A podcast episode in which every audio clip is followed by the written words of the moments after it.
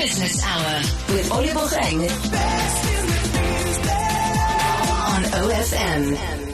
Now, if you haven't heard yet, according to varied media outlets, the South African government has invited businesses in the country to submit expressions of interest in the pilot of the Trusted Employer Scheme in a bid to attract skills and services from abroad. The announcement was made by the Department of Home Affairs against the backdrop of President Cyril Ramaphosa's SONA, in which he said the government would be reviewing its visa application system to make it easier for foreigners to travel to the country for tourism, business and work. Previously on the show, we were joined by Marissa Jacobs, the Managing Director of Xpatweb, in which she got into the backlog that exists at the Department of Home Affairs with respect to work visas. Today, she's joining us to unpack this Trusted Employer Scheme and get into in what way is it a repackaging of the existing corporate account service, and touch on which businesses are eligible for this pilot project. Here's our discussion. So the last time we spoke to you, Marissa, we got into that really horrible backlog at Home Affairs with respect to work visas. My understanding is that the same department has launched the repackaging of the corporate accounts service with a pilot project for trusted employers. It's called the Trusted Employer Scheme. Tell us a bit more about this pilot project. So I think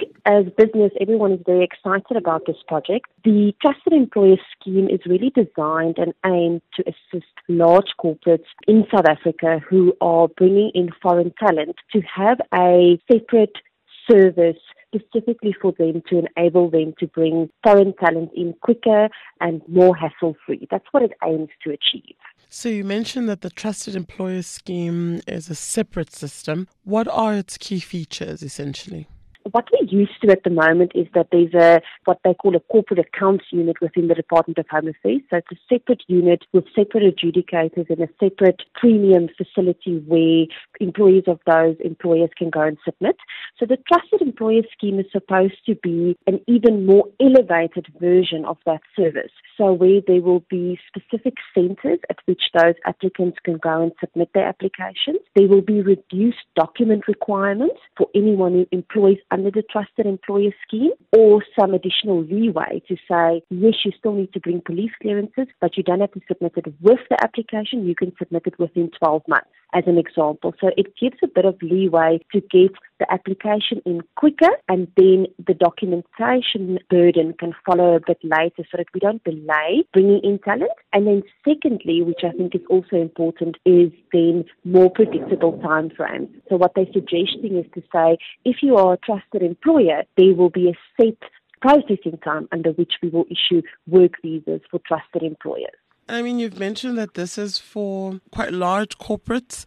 Are they going to verify the employers in any way in order to be able to be placed on the system? Absolutely. So there's very specific criteria that a company needs to meet to be able to apply. Companies can then apply. That closing deadline is the twentieth of November, by which they need to submit their applications. The department will then go through those applications, and they're only allowing, I think it's the first one hundred employers oh. that qualify to be part of this pilot project. And then when they initially presented this to us, it's not all included in the Gazette, but the presentation that was presented through to us earlier, which outlined a bit more detail, spoke about the pilot project running for ninety days, and then after that pilot project they would then open it up again for more employers once they've learned some lessons and been able to tweak the scheme to really work. What we can see is from the Gazette is what those criteria are going to be, and the threshold is quite high, so not all companies will qualify. The Business Hour on O F M.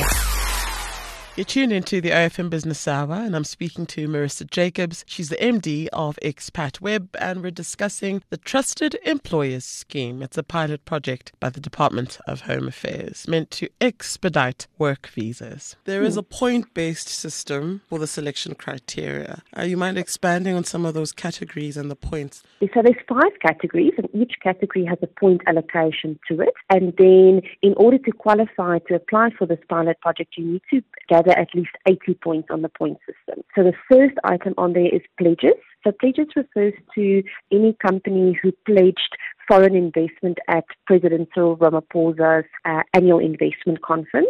So if you pledge there, automatically you will gather those thirty points.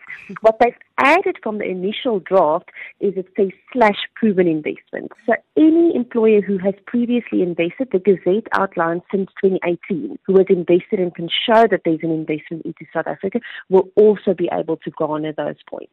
Then the other categories are around employment, sector, skills transfer and development, and equity equivalence to gather the points. I just want to understand the logistics as well. You said deadline is November and the pilot project is expected to run for three months. Beginning when? Do they set a date out in the Gazette? They have not set out a date, so when the deadline closes the twentieth of November, we expect that they will take some time to go through the applications and to whittle down who will then be on the scheme. So I'm guessing that it will only be early in the new year we will actually start seeing the rollout of the employer scheme. Thanks, Marissa. Can you weigh in a bit more on the overall reception of the scheme? What is the general sentiment amongst practitioners in your field and, of course, most importantly, amongst large corporates in the country that utilize talent from outside of the country? So I think there's a lot of positivity in the market around it, because anything where there is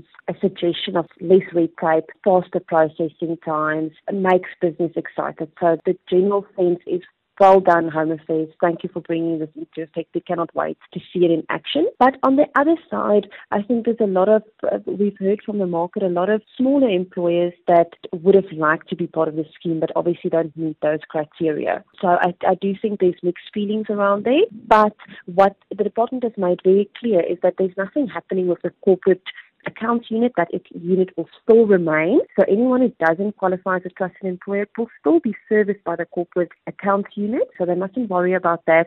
They can still get visas.